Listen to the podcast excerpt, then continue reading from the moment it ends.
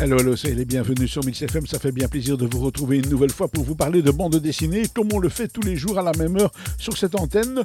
Pendez-les haut et court. Cette phrase titre annonce à elle seule la teneur d'une nouvelle série signée Jean-Yves Delitte aux éditions de l'ENA et consacrée à Blackbird, Blackbird oui, c'est-à-dire le célèbre pirate Barbe Noire. Comme son habitude, Delitte assure scénario et dessin avec un talent et une efficacité qui ne se demandent pas. Il s'attaque ici en deux tomes à un monument de l'histoire de la piraterie.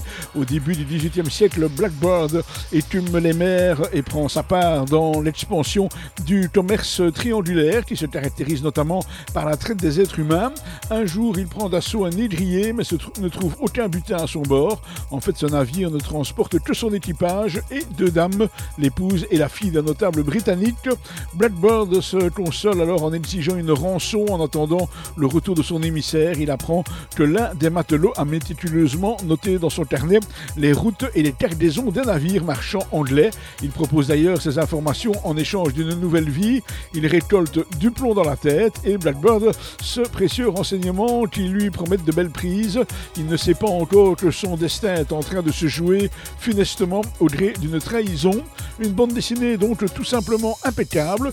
Ça s'appelle Pendez-les haut et court. C'est le premier tome de Blackbird. C'est Jean-Yves Delitte. C'est aux éditions de l'ENA. Et c'est une bande dessinée qui, comme chaque fois, a été résumée pour nous par Marc Descornet. Je vous rappelle que tous les soirs, à partir de 20h, vous avez rendez-vous avec la Mix DJ Night, le rendez-vous exclusif qu'on vous propose jusqu'à 6h du matin tous les jours avec plein, plein de DJ qui vont vous montrer tout ce qu'ils savent faire.